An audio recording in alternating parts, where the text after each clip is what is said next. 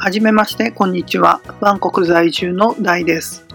今日は第3のラジオ、タイ人と日本語で話す第1回ということで、このインターネットラジオについて簡単に説明をさせていただきたいと思います。このラジオは日本語が話せるタイ人の方に日本語でインタビューをしていくという形式のインターネットラジオです。どうして日本語を勉強することにしたのか、どのようにして日本に興味を持ったのか、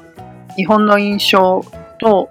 日本に関することはもとより、普段の生活などもざっくばらに話を聞いていきたいと思っています。1ヶ月に一度ほどのペースで新しい方にお話を伺いたいと思いますので、いろいろな方の意見が聞けてお楽しみいただけると思います。